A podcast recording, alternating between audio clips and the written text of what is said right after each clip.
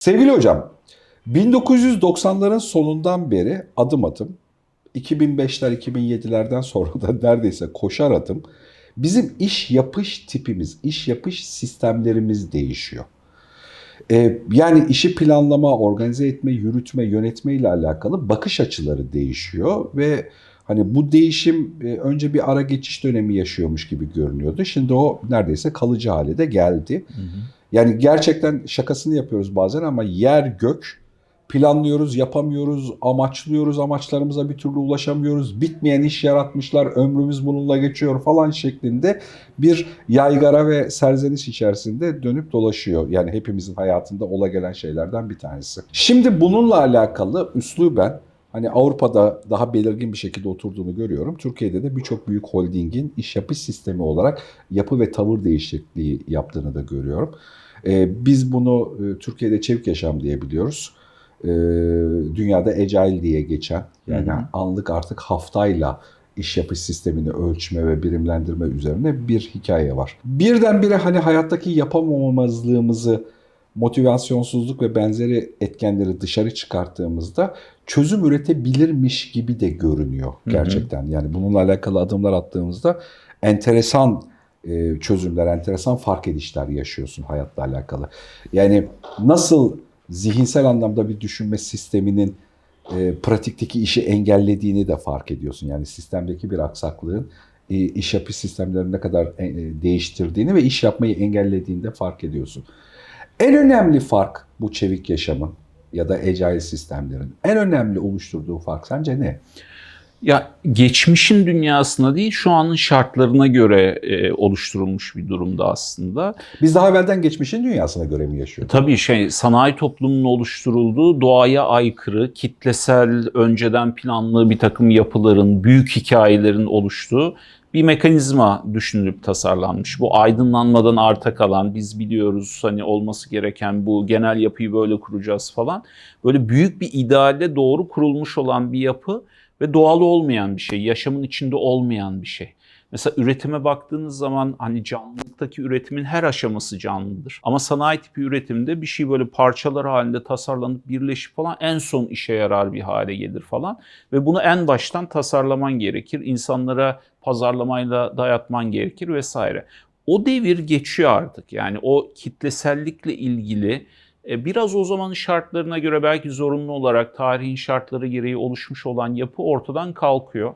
Daha böyle insanı kısıtlayan şeylerin azaldığı, dijital imkanlarla beraber yapabilirliğin çok arttığı bir dünya ortaya çıkmış durumda. Dolayısıyla parametre shifti oldu, parametre kayması oldu burada. Eskisi için çalışan sistemler yeni düzende çalışmıyor. Ve yeni düzen de henüz ortada yok. Yani yeni düzen ne olacağı daha Evet, şekilleniyor. Hani ne olacağıyla ilgili tahminler var sadece ve sü- sürekli şekillenmeye devam ediyor.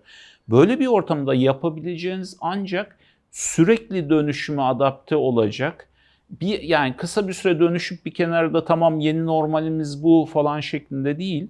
O sürekli hareketliğe adapte olabilecek bir sistem kurmak. Şimdi önce başlıklardan bir tanesi, hani altını çizmek istediğim şeylerden bir tanesi. Eskiden biz daha kitlesel düşünüyorduk. Şimdi artık daha lokal üretebiliyoruz işin kendisiyle alakalı. Yani eskiden öyle ya da böyle hani tüm Türkiye, tüm pazarlar, tüm marketing bilmem ne gibi bir şey düşünmek zorundaydın. İşte süt ve süt ürünleri yapacaksan tüm peynir ve çeşit ve süt ve süt ürünlerinin oluşturduğu genel hacmi mümkünse bağdaşık pazarlar, yumurta bilmem neyi de düşünüp pazara girmek zorundaydın. Şimdi çok daha lokal, sadece bu peyniri üreteceğimle bir karlılık elde etmek mümkün. Hem üretirken altyapı olarak bunu destekleyecek yapılanmalar var.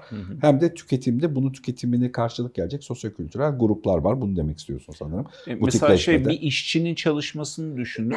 Eskiden işin kendisini bir bütün olarak insanlar üretebiliyordu ve hani o yabancılaşmadığı, sahip olduğu bir ürün vardı. Sanayi tipi üretimde böl böl böl böl her şeyi parçalar haline getirip tek bir kişinin ürettiği anlamlı bir şey olmayan bir mekanizmaya dönüştü olay kitlesel üretimde. Ve bunun ciddi bunalımları, sıkıntıları vesaire de söz konusu oldu. Şimdi dijitalleşmeyle beraber, 3D printer gibi kavramlarla beraber mesela maker kültürü yeniden gelmeye başladı. Yani yaptığı şeyin bütününe hakim olan, e, ürünüyle bütünleşen, kendini ona yansıtabilen insanlar yeniden var olabilir hale geldi. Mesela bu o kadar tehlikeli bir şey ki doğru söylüyorsun bir şeydi. Dünyadaki obezitenin nedenlerinden bir tanesi olarak gösteriliyor. Yani biz işte e, vücudumuzda bizi olumlu şekilde etkileyen birkaç tane hormon var. Ve o hormonun e, salgılanması için işte yeme, üreme ile ilgili davranışlar, e, spor yapma, vücudunu aktif hareket ettirme ve çok enteresan dördüncü tamamlama davranışı. Yani bir şeyi bütünsel olarak tamamladığımızda o hormonlarımız salgılanıyor ve biz kendimizi daha iyi ve tamamlanmış hissediyoruz ya da Hı hı. olgun hissediyoruz e, yaşarken. Mesela bu çok enteresan. O yüzden hatta e, Ikea'nın bu konuyla alakalı bu hormonu direkt tetiklediğini söylerler. Alıp evde Kendine tamamlıyorsun, yapıyorsun. kendin bir araya getiriyorsun falan. Ya da bir şey tamir etmedeki oluşan hoşluk duygusunu bunun oluşturduğunu söylerler. E, son yüzyıldır biz bundan uzaklaştık. Hepimiz Hı. devasal soyut makinelerin küçücük parçalarıyla uğraşıyoruz. Ne Evet. yaptığımızı bile bütünsel olarak görmek çok zor oluyor. Marangozlar hariç. Sanayi toplumunun şey olayı çok enteresan yani temel olarak orduya asker, fabrikaya işçi lazım. Tüm yapı hani ulus inşası, eğitim sistemi, çalışma hayatının tasarlanma şekli buna dayalı. Yani düşünen, üreten bireyler değil, birey olarak var olan kişiler değil, o çarkın dişlisi konumunda olan insanlar üretmeye dayalı bir yapı. Bu artık yürümüyor. Şimdi çünkü arayış dönemindeyiz artık. Hani doğru kayboldu. Post-truth dönemi, işte po- postmodernizmle ilgili konular falan.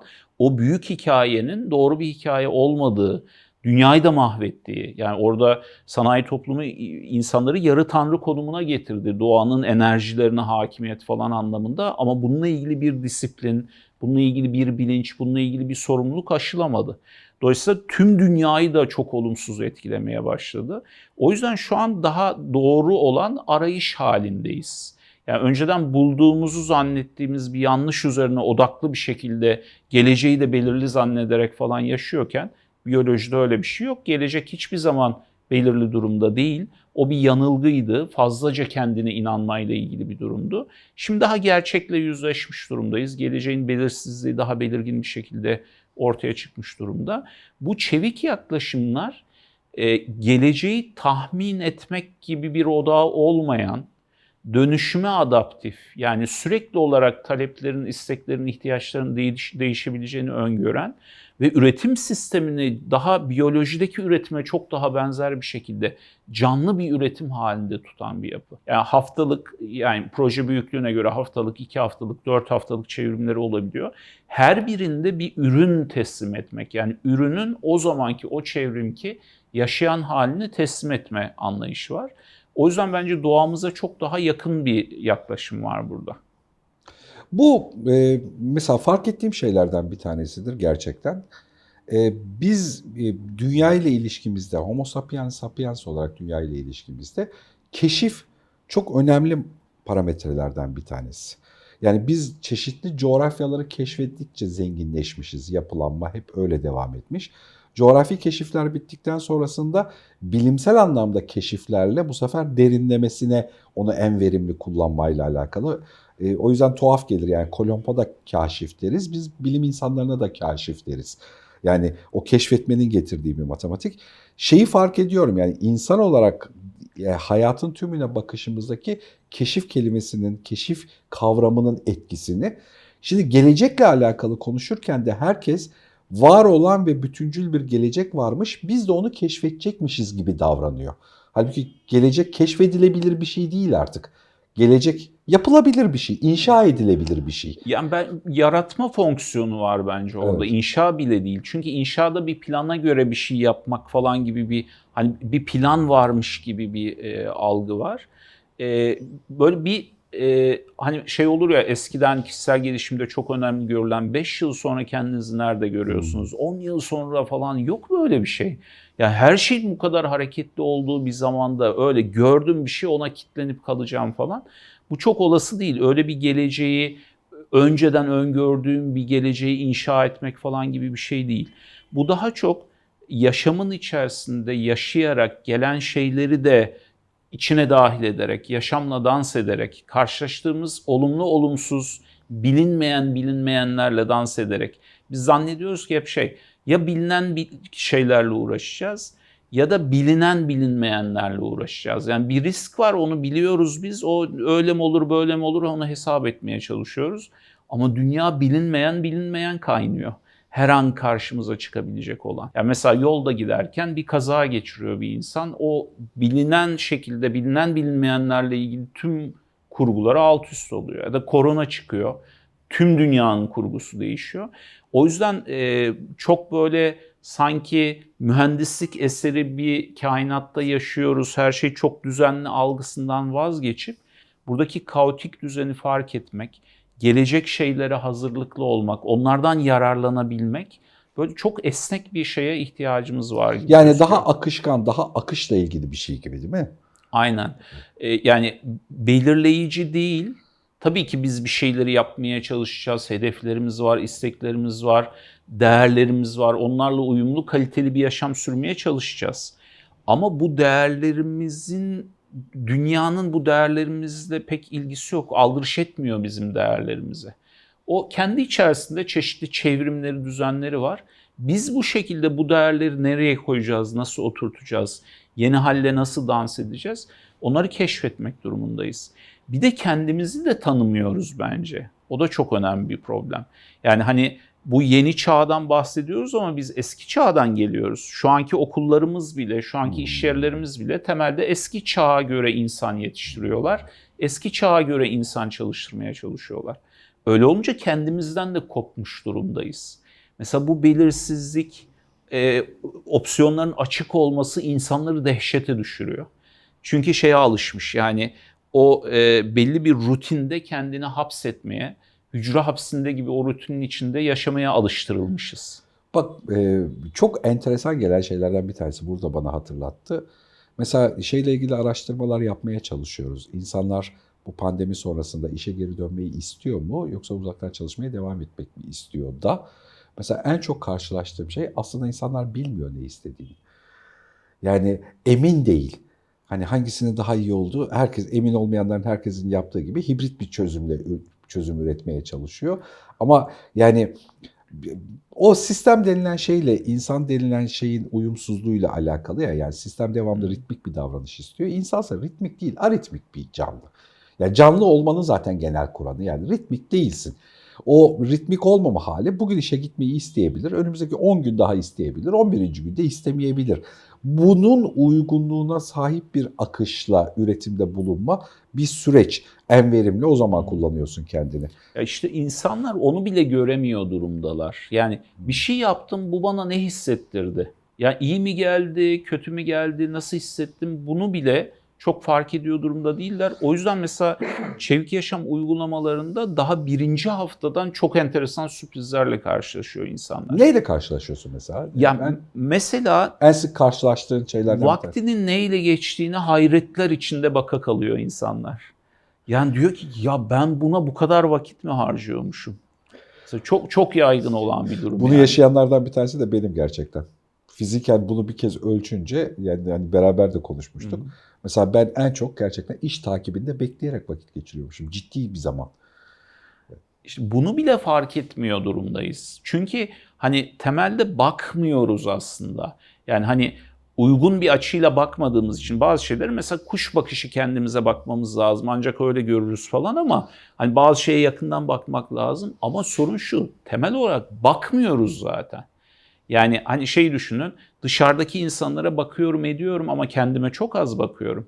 Yani onun gibi aynaya karşısında ayna karşısına geçtiğimde ancak kendimi görebildiğim gibi ancak kendimi düşünürsem ne yaptığıma yaşamıma bakarsam kendime bakmış olurum. Bunu yapmıyoruz. Senden eğitim alanlarla yaptığımız sohbette arka tarafta ölçme değerlendirme de yaparken mesela en çok söylenen cümlelerden bir tanesi bu gerçekten de. Yani hani bir sonraki öğrendiklerinin ötesinde şeyi söylüyor yani. Ha ben aslında ne yaptığımı fark ettim. Hani ne ürettiğimi, ne, ne neyi dönüştürdüğümü fark ettim. Sonra bunu bir yola koyabildim ya da bir biçime dönüştürebildim. Ya, Evet, kendini görmeyle alakalı.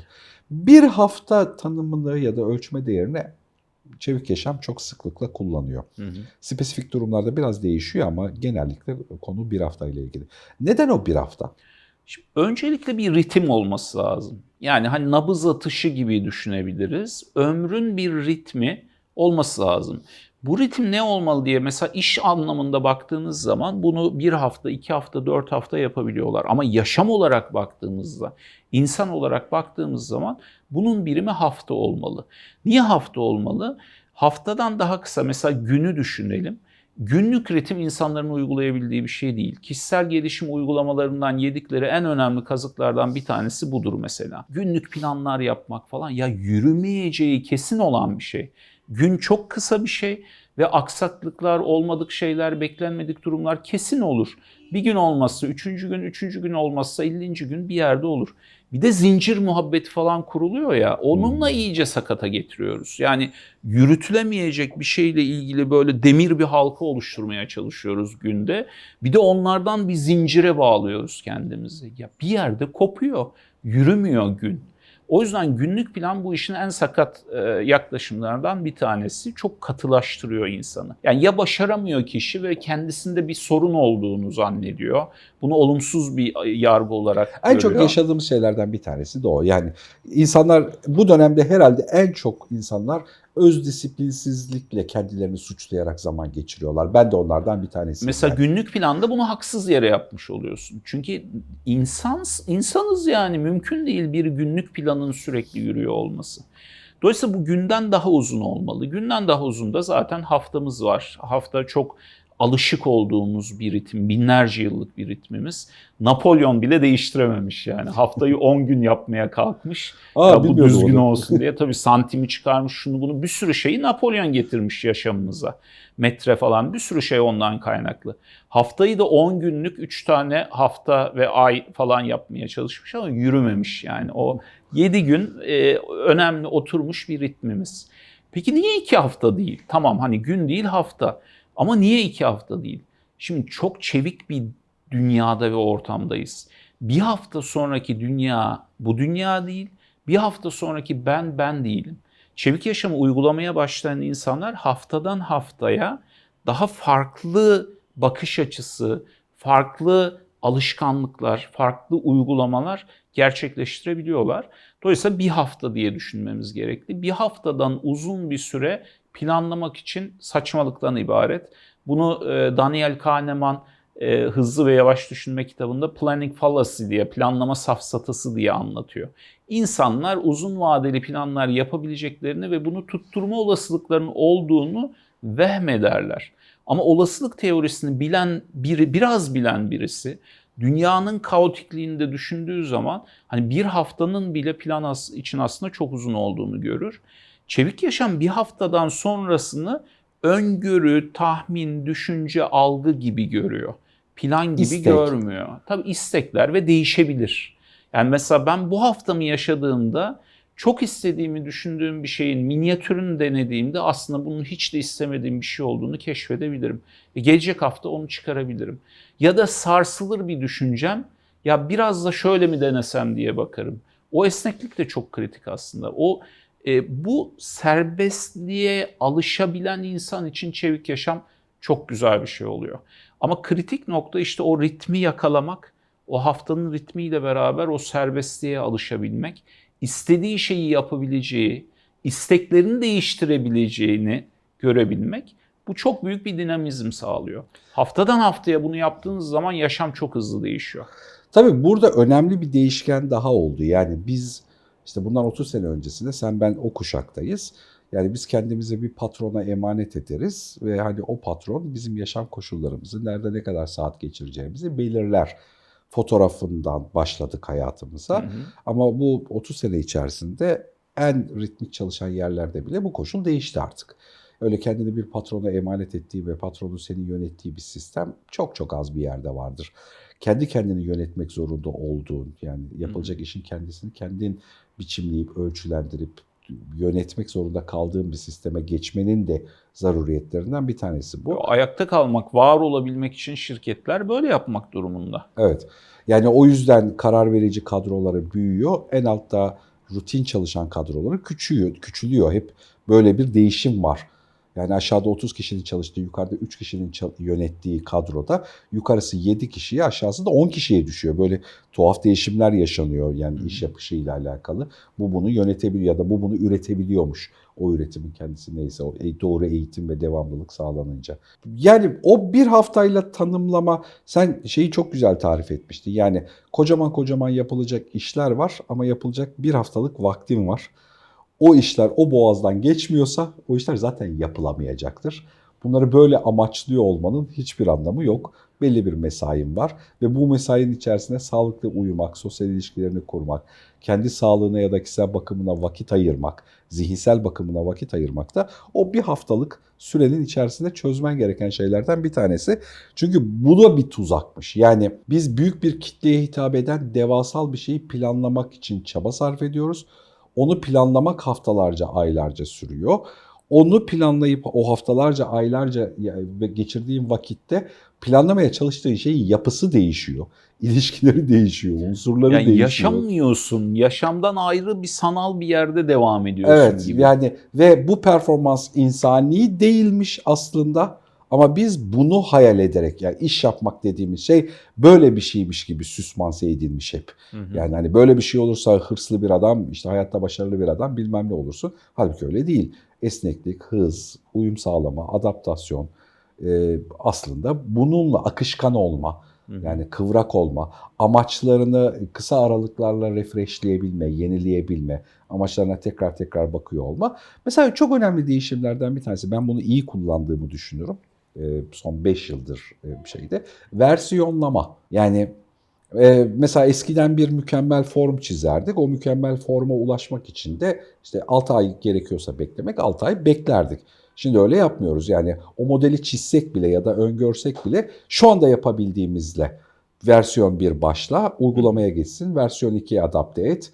Yani 2 ayın içerisinde değilsin. Mümkünse 8 ay sonra o mükemmel forma geç ama aynı zamanda üreterek, üretmeye devam ederek geç. Versiyon 1, versiyon 2, versiyon 3 her sistemde bir başlasın. Hani ritmik bir yapı başlasın. İşte insanlara mail gönderelim düzenli aralıklarla. Mükemmelliği bekleme. Şimdi göndermeye başla. Az kişiye gönder. işte belli bir düzenekle gönder. Öğren aynı zamanda oradaki hikayeyi. Bu da işte yine doğal yaşama dönüşle ilgili bir şey. Yani öbür türlüsü sanayi toplumunun bize dayattığı bir saçmalık. Yani hani komünizmin böyle tuğkaka gösterilen ya devasa bilmem neler yaşamdan kopuk falan olayları var ya. Yani kapitalizmde de farklı bir durum yok ki. Burada da yine yaşamdan kopuk olan bir takım şeylere zorlanıyor, dayatılıyor durumdayız. Yaşamın kendisine baktığımız zaman yaşamın kendisine versiyon bile yok. Yani her an bir versiyon. Yani yaşam sürekli yaşayan bir şey zaten. Mesela biz geldik bu yaşımıza nasıl geldik diye baktığımız zaman e, tek hücreli o döllenmiş hücreyi düşünün. O yaşayan bir şey. Çevresiyle iletişimi, etkileşimi olan, hareket eden, giden, yerleşen, kendini şey yapan, bölünerek çoğaltan vesaire. Doğana kadar olduğumuz aşamaların her biri çeşitli aşamalar var. Bunları versiyon gibi düşünebiliriz ama hiçbiri böyle dondurulmuş bir versiyon değil. Oraya doğru dönüşen, oradan diğerine doğru dönüşmeye devam eden ve her anı yaşayan şeyler. Ve sonrasında da işte bebeklik, çocukluk falan bunlar da hep böyle sürekli olan şeyler. Şimdi çevik yaşamın yaptığı haftalık böyle mikro versiyonlar yani o anı ömür olarak düşündüğünüz zaman ömürün mikro versiyonları gibi, nefesleri gibi bu ömrün anları gibi bunları yaşamamızı sağlıyor. Ve aslında diyelim ki bir yıllık bir şeyin 3 ayda bir çıkarılan versiyonları bile değil, haftalık olarak her an mikro versiyonlar, yaşama mümkün olduğunca yakın, oradaki dönüşüme, gelişime, bütünleşmeye son derece yakın bir yaklaşım getirmiş oluyor. Ya özellikle bu yeni girişimci, iş sürecinin başlangıcında olanlar ya da profesyonel olarak iş yönetmek zorunda olanlar, kendi işi de olabilir e, ya da işte başka bir şirketin kurumsal yapının içinde de çalışıyor olabilirler. E, Gerçekten bu dönüşümü yaşamak zorunda kalıyorlar. Bunu pratikte bir sürü şikayet olarak ben işte kişisel markalaşmayla alakalı çalışıyorken de gelip gelip defans oluşturan şeylerden bir tanesi bu oluyordu. Yani yapamaz duruma dönen sistemler kurma hali oluyordu. Yapabileni görünce yani buna benzer bir yapıyla kendini evrilttiğini fark ediyorsun. Yani ritmikleşiyor, ritmik süreyi kısaltıyor, kısa ritmik hareketlerle davranıyor falan e, bir şeydi. Senin e, gelen eğitime gelenler, beraber çalıştıkların, hani bu konuyla ilgili e, danışmanlık verdiklerin, e, en çok karşılaştığın mesela modeller nasıl? İnsanların ortak davranışları nasıl bu dönüşümü yaşarken? Ee, ya öncelikle bu problem olan noktaya bakacak olursak temelde harekete geçmeme konusu. Yani mesela zihinde bir şeyi kuruyor. O kurduğu şeyi yani kafasında döndürüp duruyor, döndürüp duruyor. Kocaman inşaatlar yapıyor falan. Olumsuzlukları düşünüyor, hayalleri kuruyor falan ama daha bir adım atmamış. Hani insanların çoğu şöyle yapıyor. Yüzmeyi öğrenmek istiyor. Gidiyor sahile her gün. E, yüzme ile ilgili kitaplar getiriyor, yüzme videoları izliyor falan böyle yaz boyunca her gün orada. Ama kalkıp ayağını suya sokmuyor. Temel problem burada aslında. Yani böyle büyük hayaller kuruyor falan ama bununla ilgili ya bunu hayata geçirmek şu an olsa, sadece bu hafta mı olsaydı bunu yaşamak için ne yapardım? Sorusunu sorup oradan başladığınız zaman bu sefer yaşayan bir şey haline geliyor. Böyle kafadaki hayali bir kurgu değil de yaşamın içinde yaşamın dinamikleriyle beraber kendi konumunu anlayan, değişmeye başlayan bir şey haline geliyor. Ve çoğu zaman kurguladığımızdan çok daha farklı bir şeye doğru gidiyor. Çünkü o kafamızdaki kurguyla nasıl her şeyi düşünebilmemizin imkanı yok. Bir an önce uygulamaya geçirmek konusu çok kritik etki yapıyor. İnsanlar ciddi anlamda şaşkınlığa düşüyorlar burada. Ya mesela şu, şu tür durumlar oluşuyor. Ya ben bunu istemiyormuşum aslında. Ya vazgeçiyor başka bir şeyler. Halbuki 3 yıldır onu hayal ediyordu. Ya da şu olabiliyor. Ya aslında ne kadar kolay ilerliyormuş. Yani hani aslında çok daha önce bunu yapmaya başlasam ne güzel olurmuş falan. Ya da şunu fark edebiliyor. Kolay olduğunu zannettiği bir yerin ne kadar zorlayıcı olduğunu, kendi böyle e, alışkanlıklarından bazılarını bunun için değiştirmesi gerektiğini falan fark edebiliyor. Yani o sahaya çıkıp eyleme dökme olayı yaşayan bir konu haline getiriyor. Yani kafamızda fantazi olarak dönüp duran bir şeyin ve çoğu zaman da bizim için uyuşturucu konumuna gelmiş olan yani yaşamı yaşamamıza engel e, olan bir şeyin hayata uyumlu bir şekilde geçmesi, yaşayan nefes alan bir şey olmasını sağlıyor. Bir de şey çok kritik. Ee, insanlar yaşamları için en önemli olan şeyler yani kategorilerin neler diye soruyorum mesela. İlk belirlemeleri gereken konulardan birisi bu. Hani kategori ne demek? Yaşamımın ana direkleri. Yani bununla ilgili bir sıkıntı olursa yaşamım darma duman olur ya da toparlaması çok zorlu bir süreç olur. Dolayısıyla bunların düzgün yürümesi lazım. Bunların ne olduğunun farkında olmadıklarını ya da farkına o farkında olduklarını düşündükleri bir şeyin aslında e, yoğun bakım desteğiyle ancak nefes alabilir halde olduğunu görmeye başlıyorlar. 3 hafta üst üste planladığın ve çok istediğin bir şeye bir saat bile haftanda zaman ayıramıyorsan onu istemiyorsundur. Kabul et. Mesela bu hikayenin bir parçası gerçekten. Hani çünkü istiyor olsan haftada ona öyle ya da böyle bir, bir saatlik bir vakti bulursun ya da birkaç saatlik bir vakti bulursun. O birkaç saatlik vakti bulmuyorsan onu yeterince istemiyorsundur. Buradaki psikolojik gerçekliği de yani psikolojik olarak duygusal olarak verdiğimiz gerçekliği de bazı şeylerle hayal edip mıncıklamayı seviyoruz hani zihnimizde ama pratikteki karşılıkları yok aslında yani o kendimizi tanımıyoruz. O yüzden de tanımadığımız bir insan hakkında doğrusunun şu bu olduğunu, bu olduğunu hayal ederek yaşıyoruz. Evet, güzel tarif oldu. Zannediyoruz ki şöyle olması doğru olur herhalde ama onu da kaldıramaz, yapamaz o zaman yapmayayım falan. Halbuki tanımıyorum ki kendimi. İş üzerinde hani koyup baktığım zaman aa bir bakıyoruz zor zannettiğimiz kolaymış. Kolay zannettiğimiz zormuş. İstiyorum zannettiğimi istemiyormuşum hiç istediğim, düşünmediğim bir şey çok iyi geliyormuş bana falan. Bunlar yaşamda görülen şeyler. O yüzden o adımı atmak yani suya adımı atmak çok kritik. Açık beyin de çok önemsediğim şeylerden bir tanesi. Şimdi bazı eğitimler bilgi veren eğitimler. Bazı eğitimler düşünme yöntemlerini oluşturan, yöntem, bakış açısı veren eğitimler. Bazı eğitimler de e, çok zemin, çok temel eğitim tipi. Şimdi ben Çevik Yaşam'a özellikle senin verdiğin üslupta sen bunu yani aslında Çevik Yaşam bir business okulu yani iş okulu sürecinin bir parçası gibi görünüyor. Ve orada hırstan, agresyondan ve hani hep öyle bir şeyden bahsetmeyi isteriz ya da severiz. O bir çatışma ve rekabet koşullu bir hikayedir. Sen bunu buradan çok daha uzaklaştırıp çok daha psikoloji temelli bir yerden bunu tanımlayabiliyorsun. Bu benim çok hoşuma gidiyor. Yani yaklaşım tipinle de çok hoşuma Hı hı. gidiyor. Gerçekten senin eğitiminin yarı kısmında koca koca iş insanları iş hayatını yarı yarıya yoluna koyarken öteki yarı kısmında insanlar kendilerini tanıyorlar. Hani kendilerini tanımayla alakalı bir evre geçiriyorlar. Bunu çok temel bir eğitim modeli olarak görüyorum. Yani işte bazen bizim staj ekipleriyle falan konuşurken de anlattığımız bir şey. Yani bir sürü şeyi öğrenmek iyi ama en öncelikli öğrenme günde birkaç saatten daha fazla bir şeye konsantre olabilme alışkanlığını öğrenmiş olma gerekiyor ya. Hı hı. Şimdi bu alışkanlığı edinirsen ötekileri yapabiliyorsun. Eğer hayatta bir saatten fazla bir şeye konsantre olamadığın günler geçiriyorsan birçok şey yapmak ölüm senin için. Bir şeyde. Önce bu alışkanlığı edineceksin. Yani bir, günde belli bir oranda kitap okuyabilme, işte belli bir şeye konsantre kalabilme, amaçladığın bir şeyi çok zevk almasan da tüketebilme, o takip edebilme hikayesi. Hı hı. E, bunu öğrenmek gibi çevik yaşamda hani baştan öğrenip hani o odanın kapısını açıp çok daha geniş bir salonda iş hayatını yürütmeyle alakalı bir eğitim tipiymiş gibi geliyor bana. Yani orayı kapalı tutmak, burada çırpınmak, agresif davranmaya çalışmak, kendi kendine eziyet etmek zımpara kağıtlarıyla kaplı koridorda koşmaya benziyor. Yani öyle ya da böyle bir yerlerimizi kaptırıyoruz o zımpara kağıtlarına yaşarken. Halbuki çevik yaşam e, öyle bir bakış açısı durumu ki yöntem durumu hani e, bir şeyde.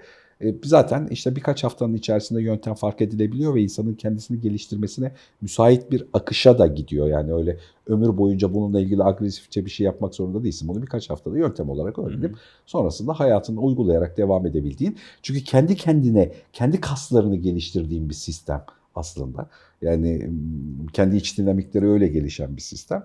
Ee, o yüzden gerçekten önemsiyorum. Senin bakış açısı tipinle beraber. Hı hı. Yani bu iş okulu hikayesindeki agresifçe ya da hırslı bakma, rekabete dayalı bakmanın dışında bakma hikayesi bence çok O zaten şey temel katıyor. bir kategoriye ihanet ediyor. Genelde hani mesela tekil bir kategoriyle ilgili çalışıldığı zaman diyelim ki işe odaklı olarak çalıştığınız zaman e mesela sağlık var, aile var.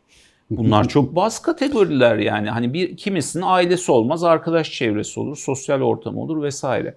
Şimdi iş iş iş dediğiniz zaman hani kalp krizi geçiriyor insanlar o zaman ayıkıyorlar. Yani ya da işte kanser yaşıyorlar, işte işle ilgili durumlardan dolayı depresyon yaşıyorlar falan filan. Ancak o zaman ayıkıyorlar, fark ediyorlar ki ya iş iş tamam güzel ama burada bir de başka yönleri de varmış bunun. O yüzden onları bütüncül olarak ele almak çok önemli tabii. Bu- Mesela bunun kendi içerisindeki sağlıklı bir çıkmazı var. Yani eğer bunu bütüncül olarak ele almazsan iş iş iş diye konsantre ettiğin şeyde de nitelikli performans alamıyorsun. Yani, Yani ka- kazanıp kazanıp kazanıp toptan kaybetme durumu. öyle de olmayabilir. Yaptığın şeyde verimlilik çok düşük olabiliyor. Tabii. Yani duygusal ve zihinsel olarak sağlıklı bir insan değilsen bedensel olarak da sağlıklı bir insan olamazsın. Yani bunların üçü hep beraber bir bütün ya. Yani Hı. senin sosyal yaşantında, kişisel bakımında, duygusal bakımında sağlıklı işlemeli belli bir şeyde. Kısa sürelerde birilerini tolere edebilirsin ama kısa süreler. Bu da en fazla çevik yaşamdaki belirlenen süre kadar işte bir hafta kadar tolere edebilirsin. Hani mesela şey diyebilirsin çok yoğun bir haftanın içerisinde bir hafta kadar daha az sosyal görüşeceğim. Ama ikinci haftadan itibaren kayıp, dördüncü haftadan itibaren belirgin bir kayıp. Bu sadece sonucunda katlandığın bir şey de değil. Tabii o arada kayıp- da kaybediyoruz. Evet evet o kaybın kendisi o yaşadığın haftayı da etkiliyor. İş performansını, yaratıcılığını, nitelikli olmayı, belirsizlikle baş etme kabiliyetini, kaosa uyum becerilerini düşürüyor. Çok çok sayıda insan aslında çok çalışarak işini baltalıyor. Çünkü hani belli bir miktarda çalışıyorsun karşılığı var, çalışıyorsun karşılığı var. Hani o verdiğin emeğin karşılığını alabiliyorsun. Bir noktada artık hani kendini zorlamaya başlıyorsun ve ölçek kayboluyor. Yani çok çalışman gerekiyor azıcık artış sağlamak için. Bir yerden sonra da önceki kazanımlarını kaybetmeye başlıyorsun. Artık hata yapıyorsun, yaptığın şeyi yıkıyorsun. Dolayısıyla e, çok o psikolojiden, insanın biyolojisinden, psikolojisinden, yaşamından, diğer kategorilerinden bağımsız olarak tek bir alanı ele aldığımız zaman bu çoğunlukla iş oluyor. Başka şeyler de olabiliyor. Ne oraya yarıyor ne buraya yarıyor. Çünkü o insan ayrı değil ki. Yani sağ yanı mutlu, sol yanı mutsuz olan bir insan ben görmedim şimdiye kadar. evet, evet. Yani bir yerde problem olunca e, o Tümünü hepsini birden etkiliyor. Her eğitim sonrasında böyle şeyleri konuşmasını seviyorum. Sen de çevik yaşamla ilgili bir eğitim tipini tamamladın. Şimdi yenisi geliyor e, bir şeyde. Ee, bu eğitim süreçlerinin özellikle açık beyindeki gibi eğitim tiplerinde bunlar hep aynı zamanda orijinalde ARGE yapılan eğitimler. Her, her eğitim kendi içinde biraz kendini geliştiriyor ve biçimlendiriyor yani ezber bir PowerPoint dönmüyor hiçbir zaman Hı hı. e, bir şeyde. Sen en son eğitimden ne öğrendin mesela? Ya şeyde Son sorum da bu olsun. Yani şöyle öğrenme dediğimiz şey aslında yeni bir şey öğrenmiyorum hiç. Yeni bir şey öğretmiyorum insanlara. Ama bunu şey olarak düşünürsek yani sözel bilme olarak düşündüğümüz zaman yaşama geçirme ile ilgili, yaşama dahil etme ile ilgili öğrenmede çok büyük şeyler var.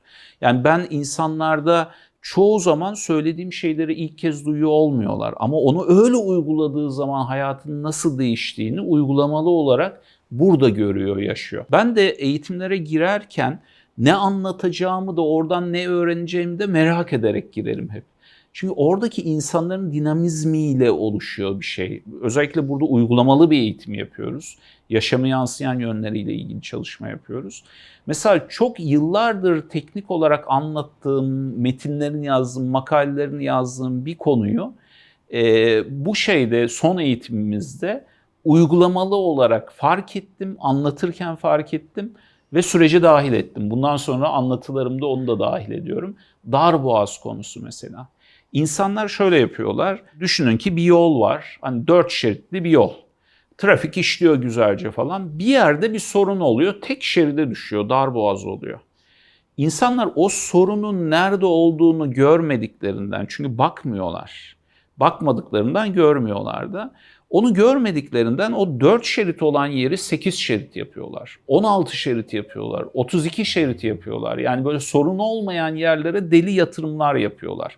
İşte farkındalık eğitimleri bilmem neler falan filan. Halbuki sorun olan yeri daha da daraltıyor böyle yapmakla. Mesela pek çok insan için, herkes için aynı değil ama pek çok insan için darboğaz eylemde.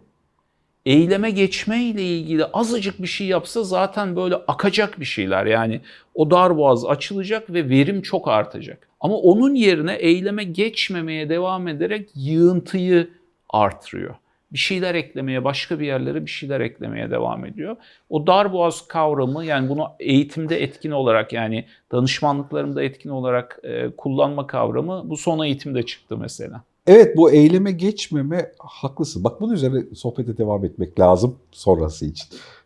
Şeyde. Çok teşekkür ederim hocam. Çok sağ ben olasın. teşekkür ederim.